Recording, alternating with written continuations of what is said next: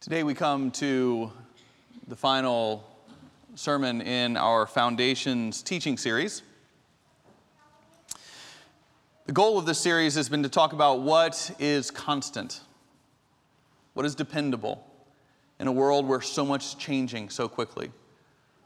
What's acceptable in society is changing very quickly. What social norms are are changing very quickly. Technology is making things change incredibly quickly.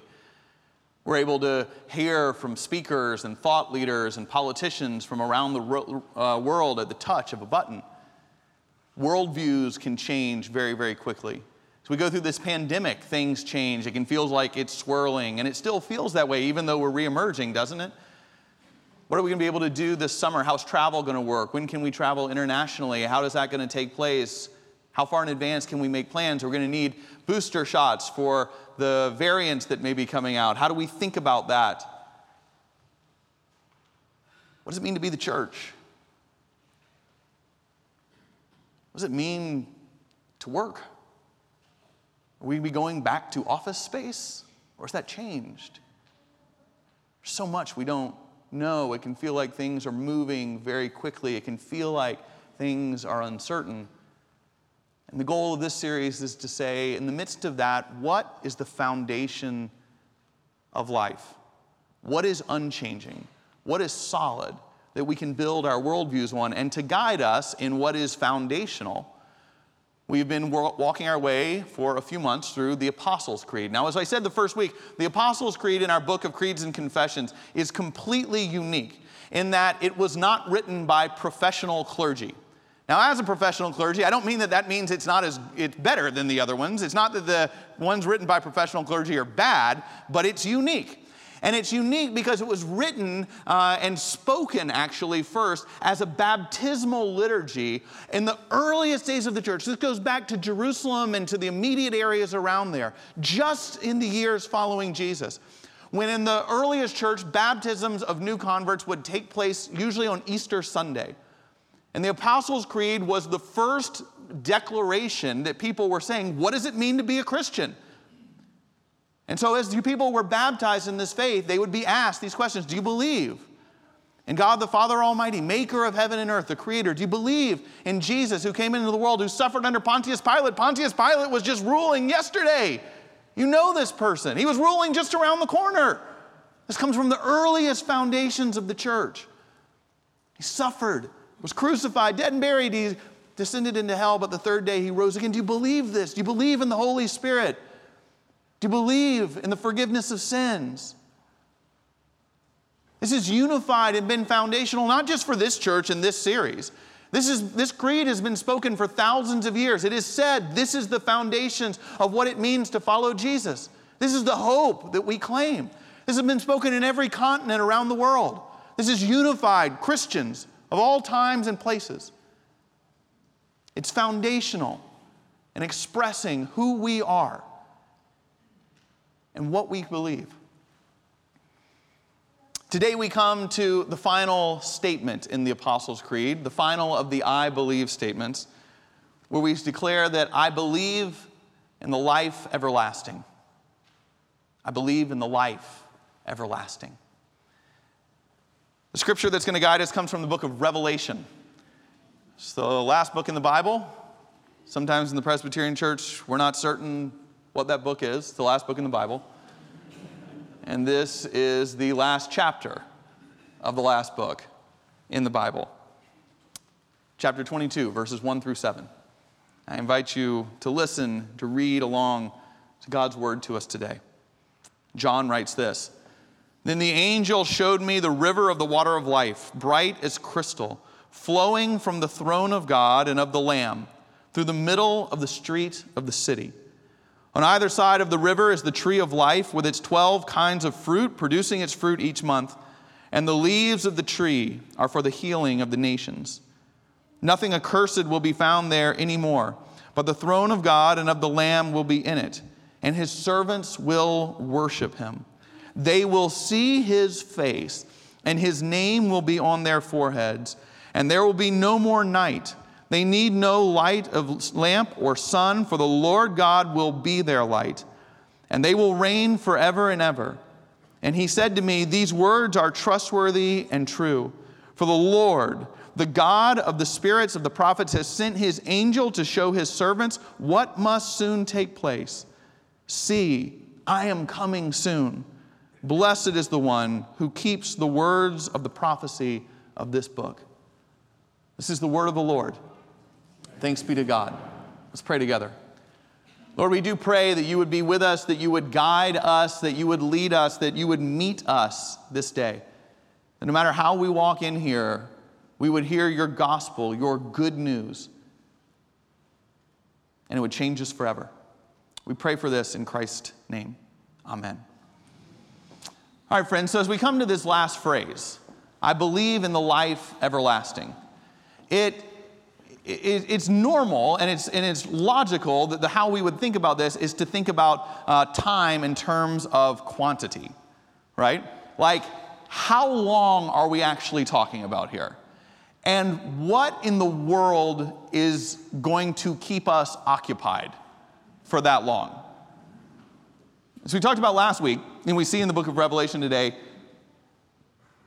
life everlasting is not going to be an eternal church service with a pastor that just goes on and on and on and on because he can't read the cues in the room and people have fallen asleep, but man, he's just or she's just going. It's also not going to be a, you can play golf whenever you want to. You play cards with his friends whenever he wants to. It's not going to be that. You'll be bored with that in five minutes. Rather, what we see here in the book of Revelation is that it's not about quantity of time, but that life everlasting is really about quality. It's about the quality of a relationship. It's a declaration that you and I are at our core, that where we find meaning in life is in connection, is in relationship. That it is true in the book of Genesis, in the earliest chapters of the Bible, when it says, when God says, it is not good for people to be alone that we find meaning in our life with God and in our life together. And this quality of experience, this quality of relationship, is what makes life everlasting, life everlasting. It's important not to think so much in quantity today as it is about quality. Now, what the book of Revelation says is that, it, that, the, that life everlasting, life eternal, that there will be a, a city, John writes about, a vision that he's given he calls it the New Jerusalem. That the New Jerusalem descends from heaven to earth. And that we enter into the New Jerusalem. As we see here, as we enter into this city, people from every tribe and every tongue will be there. Every corner of the globe will be represented. We will be one family of faith, women and men gathered together as brothers and sisters that we will stream into this city. And there will be no need for lamp by night or sun by day because the light that will allow us to venture forward comes from the very center of the city, John says. In the center of the city, past the, the, the leaves of the tree that are for the healing of the nations, we get to the very center of the city, there is a throne, and on that throne is God. What I want you to see is that at the end, what life everlasting points to is that the Apostles' Creed works almost as a circle, because the one seated on that throne is the one we began the creed with God the Father Almighty, maker of heaven and earth. And that in that moment, we will gather around the throne, and that we will, it says, in the most magnificent words that I think exist in Scripture, we will see God's face. That we will gather in worship and we will see the face of God. And in that unfiltered moment of relationship, of connection, time won't matter anymore. We won't even be aware of it because we will be lost in the gaze of our Maker. Australian theologian Ben Myers writes about this uh, in, a, in a wonderful little book on the Apostles' Creed. He writes this He says, Eternal life is about quality, not quantity. It is a quality of life that believers experience whenever they attach themselves to Jesus. When we confess we believe in eternal life, we're not talking about the duration of life, but about a relationship. In the person of Jesus, we find ourselves drawn into a quality of life that is so rich that it can only be described as eternal. And Ben Myers says that in this world, we get actually a little preview of this. We get a preview of it because there are times in relationships where the quality of them is so strong and so good, and love is so real that we can lose track of hours. Time is lost. I know people who have experienced this when they've reconnected with folks after the pandemic. Good friends, best friends. When you get together, you can lose hours talking and you're not worried about the time. And in the same way, quality of our connections is bad, when the quality of our relationships is bad, when we are isolated, when we are alone, time can seem to drag forever. Quality of our relationships can change how we experience time. Life eternal isn't that we're going to be sitting there going, oh, how much longer could this be? The quality will be so good that time won't matter to us anymore.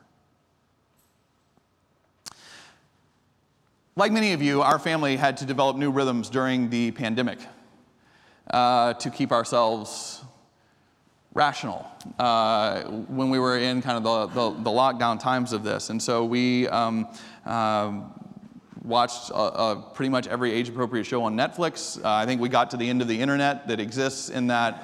Uh, we kind of read some, some books, we did puzzles, uh, and uh, we played about 120 games of the board game Clue over and over and over again. Uh, just to kind of keep going. But we had this time that, especially with teenagers, you don't often get as parents. And one day, as we were in our house trying to search for how is today different from yesterday and will be different from tomorrow, and what can we do uh, to keep ourselves going, um, we got to do something that we wouldn't normally get to do, and that is that we pulled out some photo albums from before our girls were born. Now, in every family uh, in every kind of relationship usually there's one designated photographer right? And you don't have to designate that. You know maybe you have more than one and then you compete over who's the photographer. But you go on vacation or you do certain things somebody's the photographer right? And then can kind of send this stuff out. In our family it's my wife beth she is not only a really good photographer, she has a good eye for photography, but she's also a great archivist.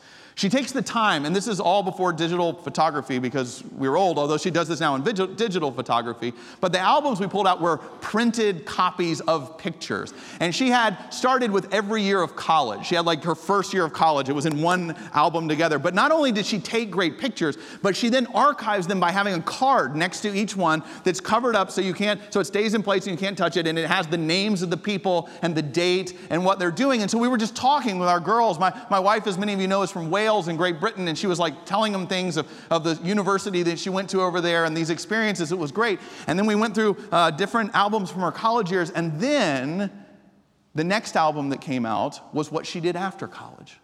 And as many of you know, after college, Beth graduated and went to Japan to teach on the JET program, a teaching program over there in very rural Japan.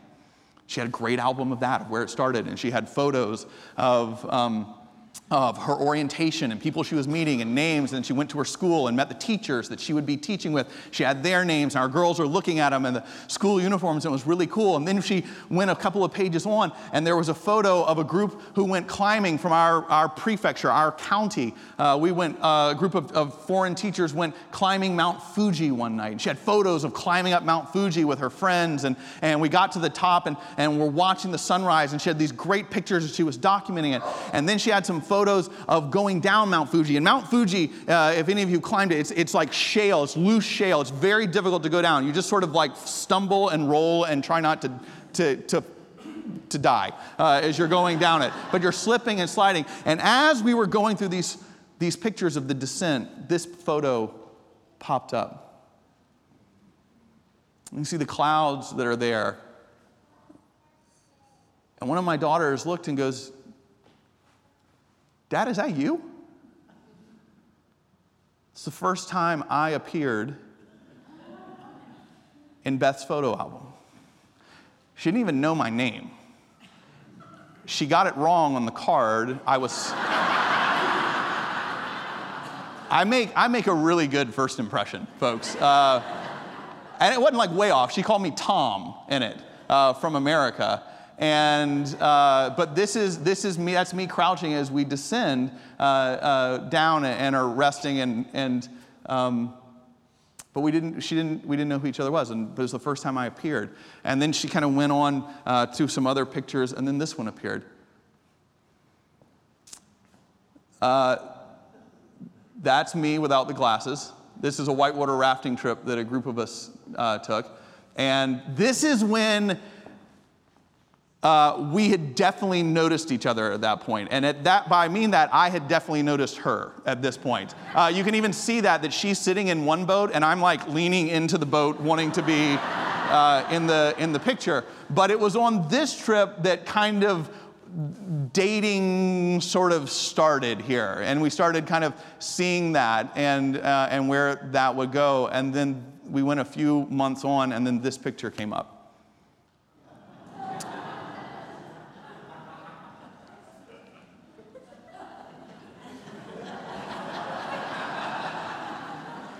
Now, Wasson, you were like 10 when this picture was taken.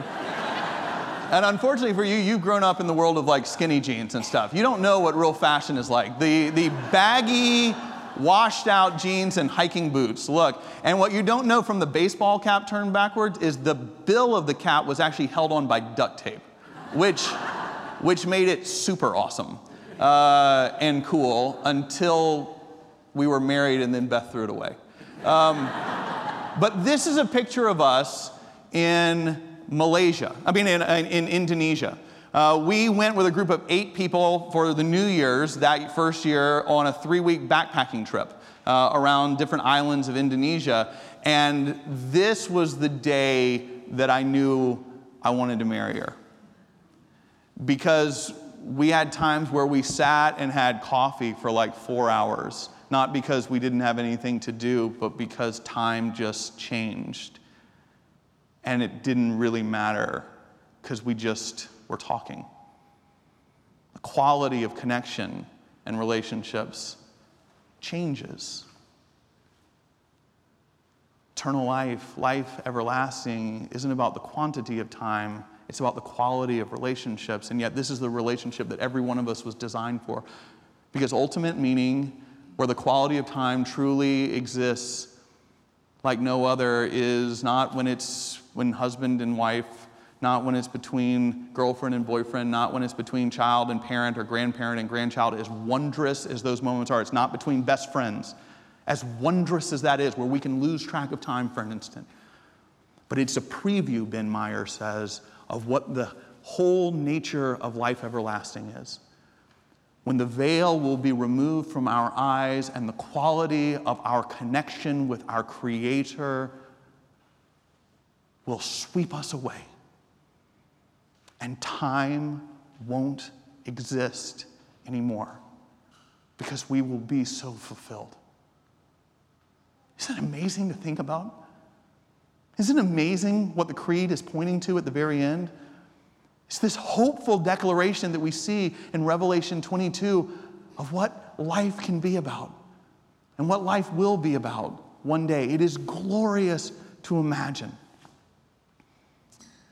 But as we close today, and as we close also this series, I want us to not just say this is what it's going to be like when we die. The church has sometimes made mistakes, and it's like sold people on this thing of like, hey, it's going to be really great after we die. So you know, you're not going to get to do everything that maybe your neighbors get to do, and sometimes you're going to wonder if you're having as much fun, but once you die, it gets really, really good for you. So just wait for what your eternal reward, right?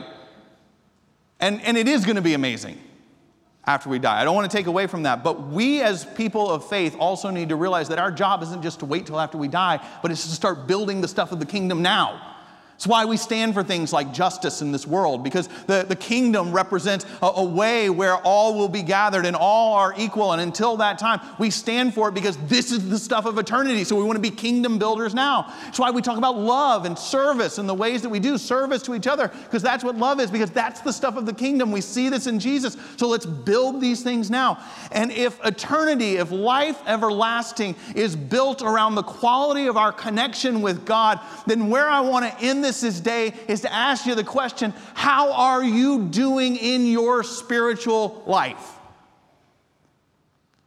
How are you doing in your connection? How are you doing in your love affair with the creator of the universe? How are you doing in that? For many of us, The last year has been difficult in that. It has interrupted patterns, it has interrupted habits. It is it, you may be in a place where it feels spiritually dry. You may be sitting there right now going, I don't even know that I've ever experienced that. And that's okay. But what we need to do is we need to understand that if that's the stuff of eternity, then our habits need to reflect that this is what we should be going for now. Not because the pastor goes, hey, if you're in the church, you need to have a prayer time every morning but because this is the essence of life.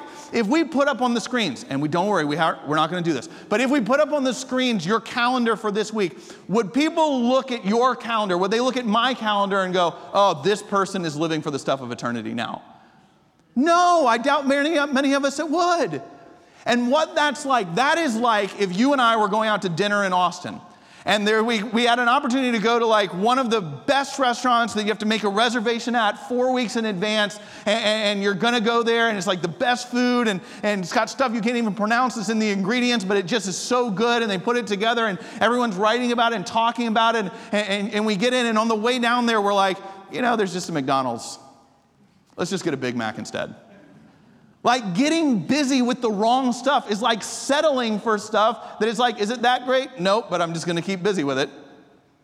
Our lives need to build this here and now. And if you are somebody that's going, I don't know where my relationship is, I don't know where that connection is, then it's time to start kickstarting it. For some of you, may be going, I, am feeling very spiritually alive right now, and keep building those patterns. But if you're not, I don't want you to hear that it's because you're, you're not meant for it. You are meant for it. You've just got to find your way of doing it. And you got to work at it over the long term, like any relationship that's worth building. But what we also know in our spiritual lives, if you need a bit of a kickstart, is you should start talking to people about what they do to feel connected with God. Because studies show that people's way they connect with God changes over time. So if you used to do have a, a habit of prayer three years ago and now it just feels dry, it's okay to let it go. You don't have to guilt trip yourself into keep trying to pray the right way. Uh, think of it this way. Beth, Beth and I have, as I told you, two daughters, Miriam and Hannah, who are 16 and 14. When we spend time together, it's different than what we did 10 years ago when they were six and four. When they were six and four, I could say, hey, it's Saturday, let's go out in the backyard and play hide and seek. If I looked at my two kids right now on a Saturday and said, let's go in the backyard and play hide and seek, their looks would convey what they know they can't say out loud. and that's okay because we have to be present where we are now in our connection. So we watch a, a series on, on Netflix and, and talk about it, or we'll go for a walk, or we'll go out to dinner and talk about school and talk about friendship and talk about life. What we're going to do 10 years from now when they're 26 and 24, or 20 years from now when they're 36 and 34 is different than what we're doing now. Relationships grow and change. And so find some new ways, try some new things, Google how people do this, talk to someone in your small group, and just start trying. As I've told many of you, I was so guilty in, in, in seminary when I was studying for ministry because when people are like, oh, I, I was stayed in my room and, and prayed for an hour about this, I'm like, I don't know what that means. I can't do that. I still can't do that today because my mind is wandering in 400 different directions. I cannot. And if, and if you've got to go find another church because you need a pastor who can do that, I, I can't do it. I'm confessing it now. But I can pray for an hour, but I got to be moving. I got to be walking. I got to be hiking. I got to be outside. If I do that, I can feel very connected with the Lord. And I feel very comfortable that when it says Jesus went outside, he went up onto a mountainside to pray. So I actually think.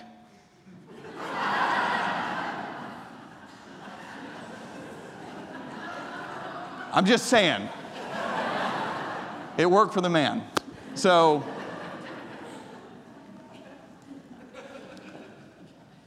But I want you to know, in all seriousness, this last week I have not been feeling particularly close to God.